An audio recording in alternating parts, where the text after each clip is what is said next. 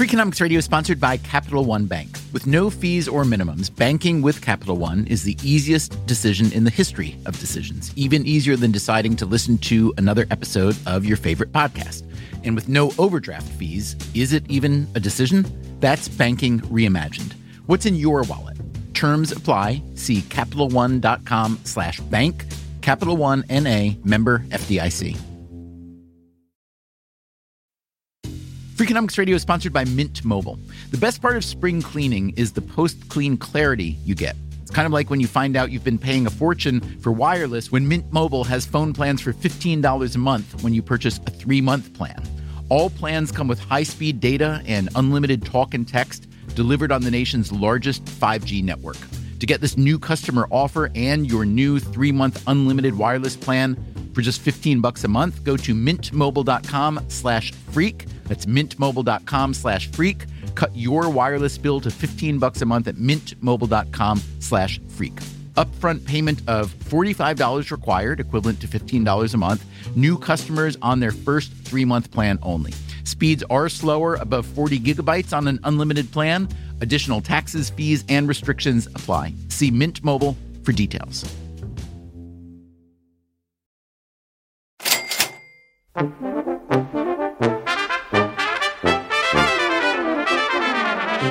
I'm Ed Rendell, former governor of Pennsylvania, former mayor of Philadelphia, former a lot of things. and you know what we're here to talk about today, right? Absolutely. All right. Now, we've all heard, or some of us have heard at least, that Philadelphia is actually the capital of sports booing, at least. Uh, Philadelphia fans are incredibly passionate. They're the best and most supportive fans in the world. But they will boo lack of effort. They will boo opposing players. They will boo bad calls by the umpires. And yes, they'll boo Santa Claus. The Santa Claus thing actually did happen back in 1968 at a Philadelphia Eagles football game. It helped cement the belief that Philadelphia is the town that boos the most, the best, the worst. It was one, the last game of the year. It was right before Christmas. It was in Franklin Field, our old stadium. The Eagles had won two games that year, so the fans were just pissed off in general. And then the regular Santa Claus that they were going to use for this halftime show got sick. So they went into the stands to find guys in Santa Claus suits and see if they'd volunteer. And the only guy they found was this scrawny looking, dirty suit guy. He was the worst looking Santa Claus I ever saw. And they put him up on the sled. I guess they must have paid him something and carted him around. And everyone, myself included, threw snowballs at Santa.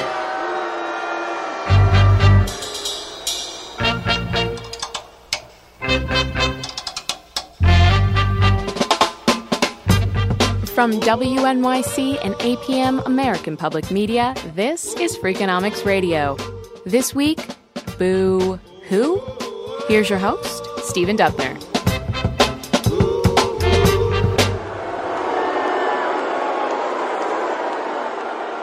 Yeah, well, f- you too. Anyway, let's get back to Philadelphia. Franklin Field, December 15th, 1968. Santa Claus getting booed. The scrawny looking Santa who got dragged down from the stands that night was named Frank Olivo. He was a native Philadelphian. You know how you could tell? Because here's what Olivo told the Philadelphia Daily News after he got booed and pelted by snowballs. He said, quote, I'd have done exactly the same thing if I wasn't on the field. Now keep in mind, Philadelphia is not just any city. Ed Rendell knows that. Well, if you wanted to get uh, philosophical here for a minute, you could say, um, you know, Philadelphia was the cradle of the political part of the revolution, at least. And if we didn't have a bunch of dissenters, we wouldn't have a country right now to start with. Sure. I mean, Thomas Paine was the, the, the very first boo bird. Uh, he did it on his on his pamphlets, and uh, they were remarkably effective in in uh, launching us on a new nation.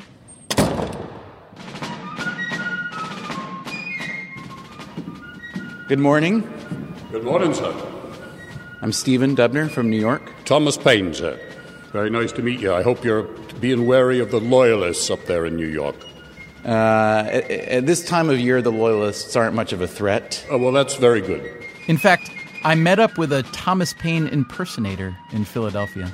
I like to write in taverns, actually. So just like people write in Starbucks today, you would sit down in a Starbucks, tavern. I'm not familiar with that. Yeah, it's a uh, it's a coffee chain from Uh, the it's future. a coffee house. Ah, I see. Yeah.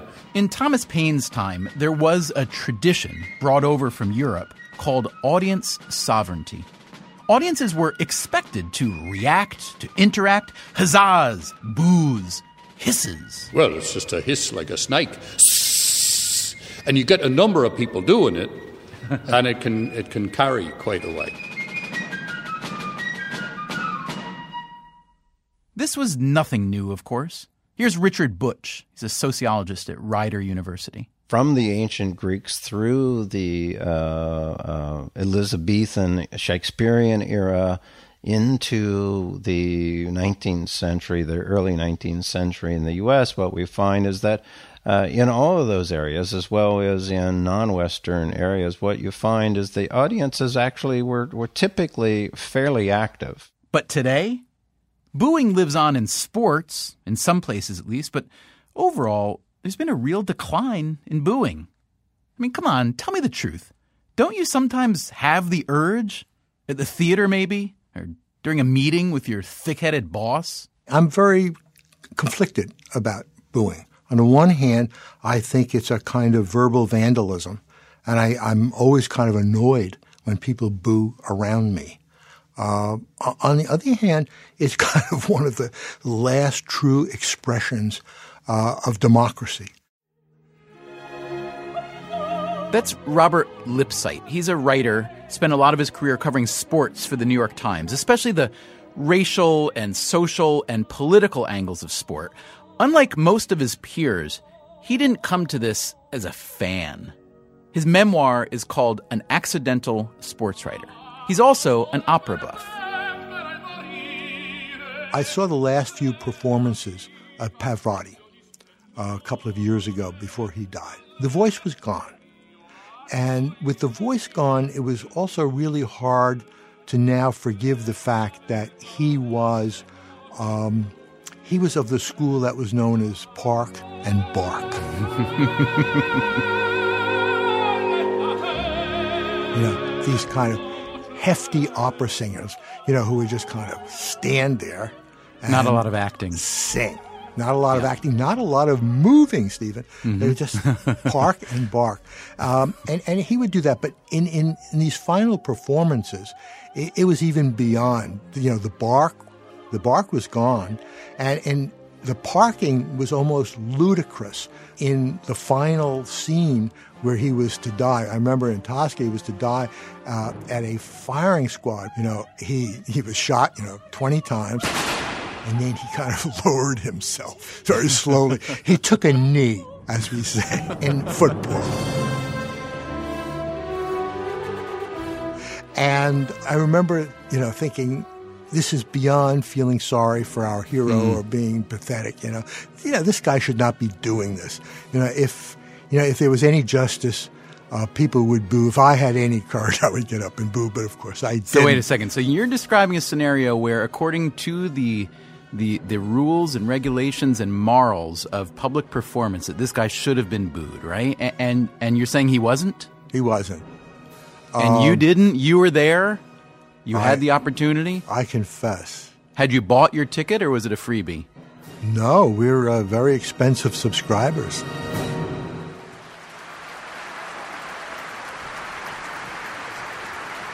Let me say this. I've known Bob Lipsyte for quite a while, and, and I like him a lot. I think he's a great writer. But the fact is, he's a grump, a grouch. If he won't boo something as bad as Pavarotti's Park and Bark, well, who is willing to cut loose? So they come out on stage, and I go, Boo! Terry Teachout is a theater critic for the Wall Street Journal. uh, it was at New York City Ballet a number of years ago, not not under the present regime, uh, when the orchestra uh, was in a terrible state of disrepair, and they performed a very difficult score by Igor Stravinsky uh, to a ballet by George Balanchine, and they butchered it. and I was furious. And uh, at the end, I booed. It's the only time I've ever done it in my life. I think I was the only person in the theater who was doing it, and I doubt if anybody knew why I was doing it, to be perfectly honest with you. But I felt a lot better for having done it. It should be said that Teachout was at the ballet as a civilian that night, not as a critic. I've never heard a single boo on Broadway as long as I've been reviewing, which is going on nine years now. How on earth can that be? I often wonder myself, and the conclusion I've come to, uh, other than some vague theory about how Americans are just basically nice people, which may or may not be true, is that tickets on Broadway cost an enormous amount. And so people feel, I think, obliged to vest themselves in the performance in a way that they might not if the ticket cost half as much. If you're putting out $125 uh, for your seat, you want your show to be good. And I think that there may be some built in bias there that inclines you to enjoy what you see. Right. There is a phenomena that psychologists and economists talk about the endowment effect when something is yours and when you've attached value to it, you you you inflate the value of it because it, it exactly is yours. right. And and when you are endowing a performance with, uh, assuming that you're bringing a date, uh, three hundred dollars or more a pop, not including the incidental costs of travel, of having dinner, of all the things that go into a night at the theater, you're talking about a fairly substantial investment. Yeah, no, no, and that makes sense. But let's let's entertain an alternate scenario. Let's pretend that there was a lot of booing on Broadway. Then we might say, well, it's because the tickets are so expensive. And when you pay that much, you expect that the product will be satisfactory to you, and it's not and and yet that doesn't happen. So so maybe it's not about the money. Well, I can I can see a case for arguing that demand characteristics of the situation are, are shaping the way people respond on Broadway, except that people boo in opera houses in uh-huh. New York, and I've heard it. Uh, I've heard people absolutely tearing their hair and screaming with dislike, usually over productions. I've never heard an individual performer booed at the Met. What they boo is a production of a standard opera that is extremely eccentric in some way that is not to their liking. So you think at root we should have more booing? I would be encouraged if I heard it once in a while. I, I would not want the kind of, of full scale incivility that is common in Italian opera houses. I don't want to see people throwing tomatoes. And I actually suggested as a kind of thought experiment uh, what I called the silent boo, which would be uh, you would install in your lobby a pair of, of plexiglass bins into which people dropped their programs as they left. One marked cheers and the other marked jeers. Yeah, now I see the merit of that idea, but on the other hand, there's nothing remotely visceral about it. I mean, isn't that kind of the point of the boo? Is it reflects the audience's visceral reaction to and investment in the performer, and that's a different kind of thing than checking a box on a kind of you know customer satisfaction survey, right? Well, there now bear in mind that there's a big difference between checking a box on a customer survey and storming into the lobby and flinging your program into the jeers bin in full view of a hundred other uh-huh. people. I think it's conceivable, and if somebody were to do it, uh, I think that people would, in fact, see that as an outlet for expressing their feelings about the performance, and also one that would not just be cathartic, but might well supply useful information to the producers of the show. That said, I agree with you about booing. I think there's something really natural about booing. Uh, I, you know, sometimes when I see a really awful show, even though I didn't spend any money and you're getting it, paid to see I'm it, furious. so the dynamic is exactly the opposite, and yet it's still frustrating. Well, I've paid with time. I paid with part of my life that I can never get back. I take people to shows because they always give us two press seats. And sometimes on the way out, I'll say, another two hours closer to the grave. Coming up, where audience sovereignty and the boo are still alive and well. He had keys missing on his little keyboard thing, and he was singing Stevie Wonder. That's just something you don't do. I said, boo, man. And what do you do when you get the boo?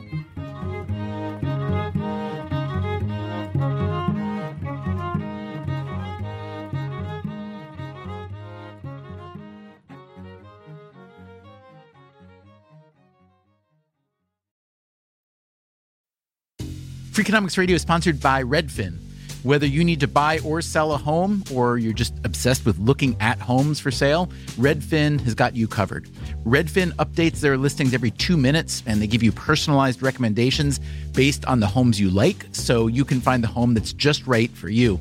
With the top rated Redfin app, you can favorite homes, share listings with others, and schedule tours even the same day with a local Redfin agent. And if you're looking to sell, Redfin agents get you the best price possible for your home. With a listing fee as low as 1%, Redfin's fees are half of what others often charge. In fact, last year, Redfin saved home sellers $127 million. No matter where you are in your real estate journey, Redfin can help. Download the Redfin app to get started today.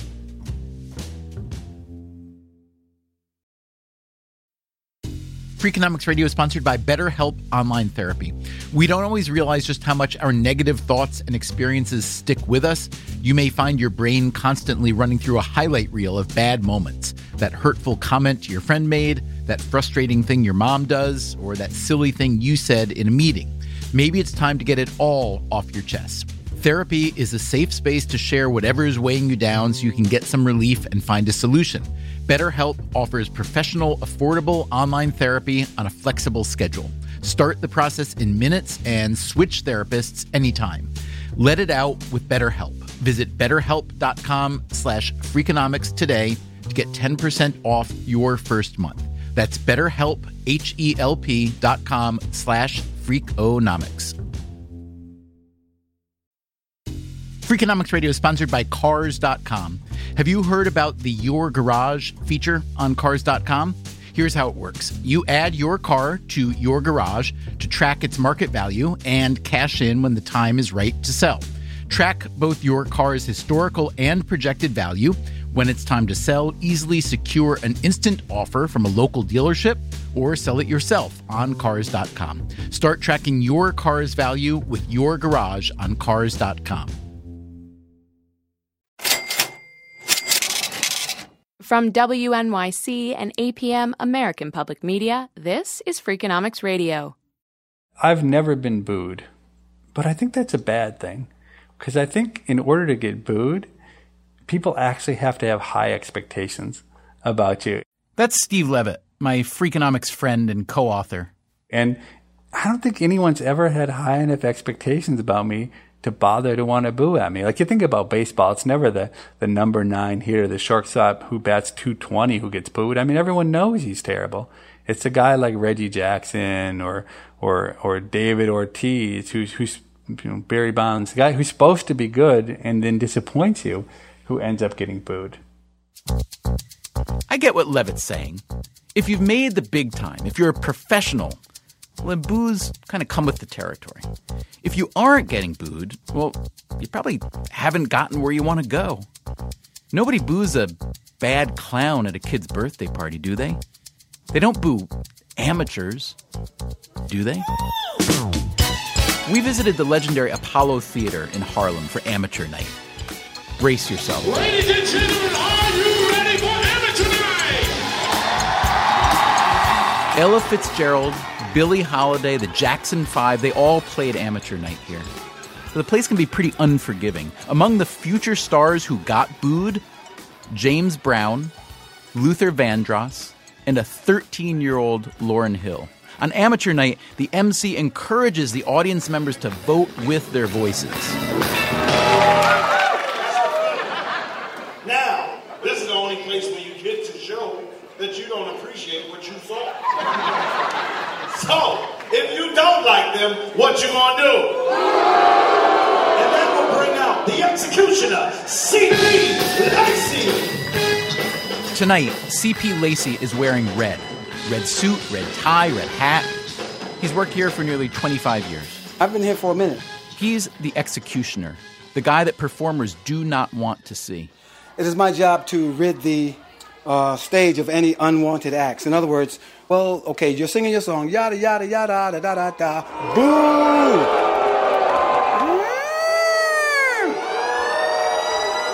The band starts playing a totally different song than the one you're singing, and I come out tapping, and I'm telling them to get off the stage, and they don't even know what's happening because so much is going on. They're still singing their song. And then they kind of get the idea and it's like, I'm getting booed.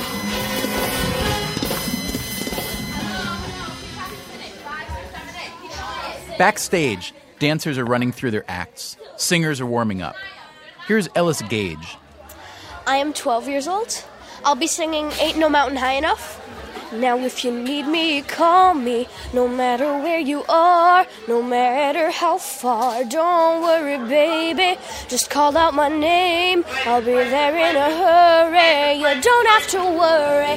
Cause, baby, there ain't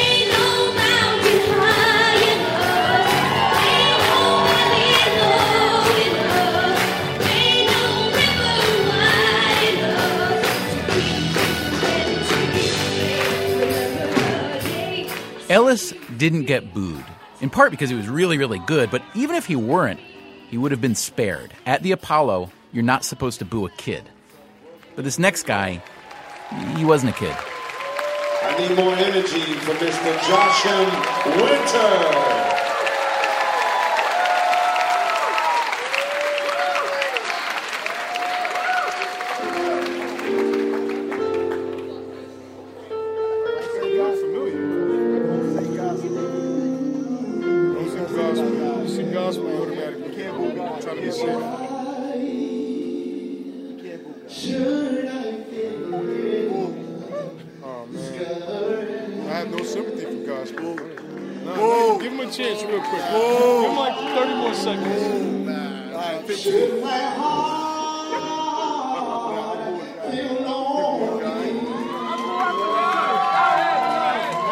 This is cheating. This is cheating.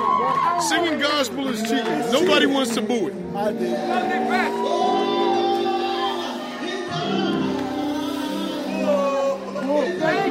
Let's go.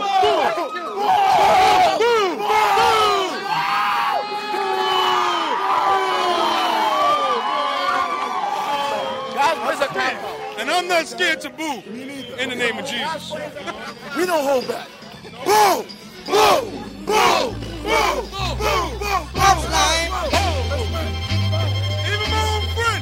As funny as it may seem, some people get their kicks from stomping on a dream. All right, so let's see. You shouldn't boo kids, but it is okay to boo in the name of Jesus. Those are some of the rules of booing at the Apollo. Ed Rendell, the former governor of Pennsylvania, he's done a lot of thinking about the do's and don'ts of booing as well. He once wrote a newspaper column with the headline Rendell's Rules for Booing. I wonder if we could walk through them quickly. You maybe give me an example of each one? Sure. You write that good natured booing is always allowed. Uh, explain. Yeah, and I'd say good natured booing, like, say, booing a popular politician. Uh, I remember once uh, I got reelected as uh, uh, mayor with uh, 81% of the vote. And the next night I went to a 76ers game. They made the mistake of introducing me and I got booed. But it was good natured. I would say probably 90% of the people in the, in the stands voted for me, but it, that was good natured booing. All right, so you're right. booing a politician is always acceptable. You No, always obviously were a acceptable. Any politician. Who ventures out uh, on a field. You've had that experience a few times, right? You've thrown out your share of first balls, and, and it doesn't go well, does it? It, it never goes well. I threw out the first ball at uh, uh, the opening of Harrisburg's new stadium, and I gave the state through me gave half of the money, and I still got booed. Now, that doesn't seem fair, does it? Rendell gets booed at a stadium that he helped fund. But if you're a politician, you've got to learn to live with the boo. You've got to know what to do with the boo. I'm Steve Clayman, and I'm a professor of sociology at UCLA. Clayman once wrote a paper about booing and applause in political speeches. He analyzed more than 40 hours of material, including some presidential debates. Is Iran talking to Iraq about peace? You judge on the record. Are the Soviets coming out of Afghanistan? How does it look in a f- program he called phony or some one of these marvelous Boston adjectives up there and about uh, Angola? Now we have a chance. Now, several Bostonians don't like it, but the rest of the country will understand. Now we have a chance That was uh, George Bush the elder uh, in a Michael Dukakis debate in uh, 1988. We don't actually hear Dukakis there. T- talk to me about this one now. Yes, I thought it was an excellent example of the way a speaker can uh, respond to a booing response when it happens. Bush had a comeback for the booing that turned out to be quite effective. So he's talking about foreign policy, and in the course of his remarks, in an embedded, indirect way, he makes a derisive remark about Bostonians. and that gets people in the audience to begin to boo. He says several Bostonians don't like it, but the rest of the country will understand. This is a way, a method, if you will, for dealing with booing when it occurs. And the method he's using is to marginalize the booers. That is, to characterize the people in the room who are doing the booing as not representing the majority, uh, but rather a, a narrow, uh, self interested slice. So he managed to turn an episode of booing into a supportive episode of applause. Right. He turned the boos back on the boo. It was a boomerang, I guess is what that That's was, right. right?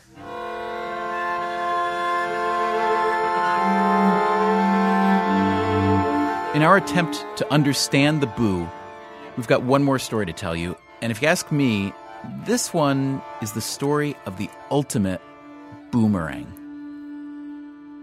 Uh, my name is Johnny LeMaster. I am a sporting goods store owner at this time. Uh, own my own business and coach a little bit of baseball, uh, and that's basically what I do. Johnny LeMaster is being a little bit humble. He left out the part about playing Major League Baseball for 12 seasons, mostly for the San Francisco Giants. Now, he was hardly the best baseball player that ever lived. In fact, he was a shortstop with a career batting average of about 220, the very kind of player that Steve Levitt talked about who usually isn't targeted for booing. I'm just an ordinary person, but I've, I've lived an extraordinary life, and that's all because of baseball.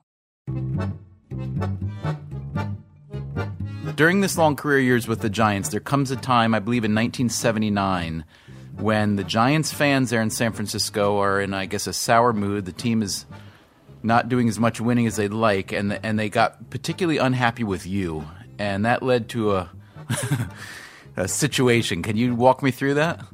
Sure. Uh, as you say, the team wasn't playing real well. I wasn't playing real well, and uh, the booing started. Uh, I guess I became the whipping post, per se, if, if you want to call it that. Uh, and it escalated and it started getting worse each each game. Even when I just popped my head out of the dugout, it would be boo or, or something of that nature. And what's it feel like from the athlete's perspective to be booed like that? Uh, I assume that you're trying hard, right? I, I, I think that everybody knows there's a difference between booing for when someone, um, you know, doesn't put out effort and when they when they make a mistake. There's a big difference in those two things. So they could have never booed me for for a lack of effort or a lack of hustle, uh, but an athlete wants to please his home crowd more than anything in the world, and it's a crushing, it's a a, a thing that that hurts so bad when your own fans boo you. But I want my fans to be pleased with what I'm doing because they're the ones that pay my salary. They're the ones that come in and, and cheer us on. They're the ones that, that, that care about us the most because we, we have some diehard Giant fans. And I'm still a Giant fan at heart, and I always will be. Now, why was it you? Why were you the guy that they started to boo? People are, I don't know how to say fickle. Once it's something like that gets started, it just kind of snowballs. And uh, at that month, I guess I'd made a few errors at the wrong time and, and uh, said a few things in the newspapers that I probably shouldn't have said at that time, being a, a young idiot kid. What kind of things had you said in the newspaper, Johnny? Well, I'd, I'd rather probably just keep that to myself. Uh huh. Was it about baseball or was it kind of off topic? It was off topic. It was more about uh, some political things that were going on in San Francisco. Oh, that that never works well, does it? No, it's a. I'm a very conservative person, and that's more of the more of the most liberal places that there is in in the world. And some of the things I I I, I didn't say them to hurt anybody, but I said them to try to make people think. Uh, this is San Francisco. This wasn't about homosexuality, maybe was it? It was. Okay, so so you're in San Francisco and you say something that could be interpreted as a conservative view on homosexuality. That's not going to go over very well. And believe me, it didn't. the boos escalated. This went on for weeks. LeMaster was pretty unhappy about it. And finally, one night lying in bed with his wife, she had an idea for how he ought to handle the boos. The next day, I went in and talked to our equipment manager. I said, "Make me a jersey up with my number on it, and put instead of my name, LeMaster." I said, "Put Boo on the back of it." And it, it hung in my locker for a couple of weeks, and then I finally got enough nerve uh, to put it on and, and uh, wear it in a in a game. But I only got to wear it for the top half of the first inning. After the game, there's a, a letter uh, laying on my uh, chair in front of my locker. I, my general manager fined me five hundred dollars for being out of uniform. Uh, but here's here's the whole thing about it: the fans loved it, and the media loved it. It got the fans off my back, and it got the media off my back. Um, when you decided to wear the jersey, or I guess when you decided to make the jersey, um, what were you trying to say? Were you just trying to make fun of yourself? Were you trying to acknowledge that you heard the boos? Were you trying to boo the fans back? What was the kind of message you think? I was trying to give the fans a way instead of uh, booing Johnny LeMaster that whenever they say they were going to boo, that they were actually cheering me because that was now my my new name. But, but I had a good time with it too. Don't get me wrong. And uh, you know, here we are still talking about it uh, 30 years later. But here, here's, I guess, what brings it all back to reality. Uh, the last year I played, uh, I was with the Oakland A's, and I, am sure you've heard of Reggie Jackson. Sure have. Reggie was on that team. It was the last year he played also. But we were up in Seattle, and uh, uh I, I went down early for breakfast one morning, and I was there by myself. And about the time I got ready to order, Reggie walked in. He, he says, Anybody sitting with you? I said, No, Reggie, come on, sit down, man. We'll eat breakfast together. And uh, he came over and sat down. We chit chatting a little bit, and he looked over at me. He, he, said, I hear you get booed every once in a while. I said, Reggie, I, I did. Uh, he, and he looked at me across that table, just eyeball to eyeball. He, he said, Let me tell you something. He said, People don't boo nobodies. Now, why he told me that, I don't know, but he made me feel like a million bucks.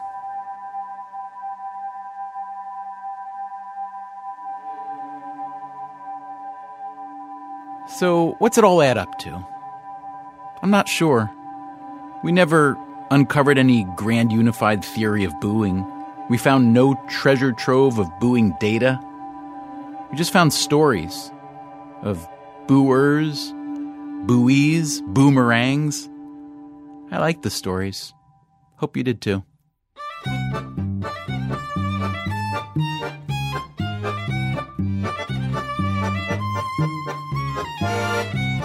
Freakonomics Radio is produced by WNYC, APM, American Public Media, and Dubner Productions.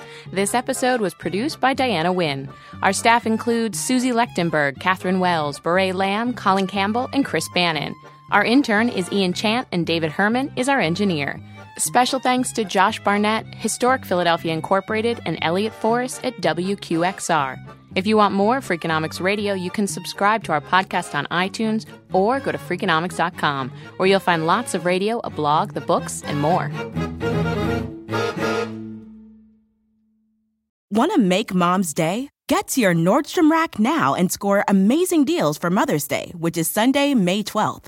Find tons of gifts from only $30 at Nordstrom Rack fragrance, jewelry, luxury bags, activewear, beauty, and more. Save on Kate Spade New York, Stuart Weitzman, and Ted Baker London. Great brands, great prices. So shop your Nordstrom Rack store today and treat mom to the good stuff from just $30. Reese's peanut butter cups are the greatest, but let me play devil's advocate here. Let's see. So, no, that's a good thing. Uh, That's definitely not a problem. Uh, Reese's, you did it. You stumped this charming devil. Life is a highway, and on it there will be many chicken sandwiches. But there's only one McCrispy. So go ahead and hit the turn signal if you know about this juicy gem of a detour.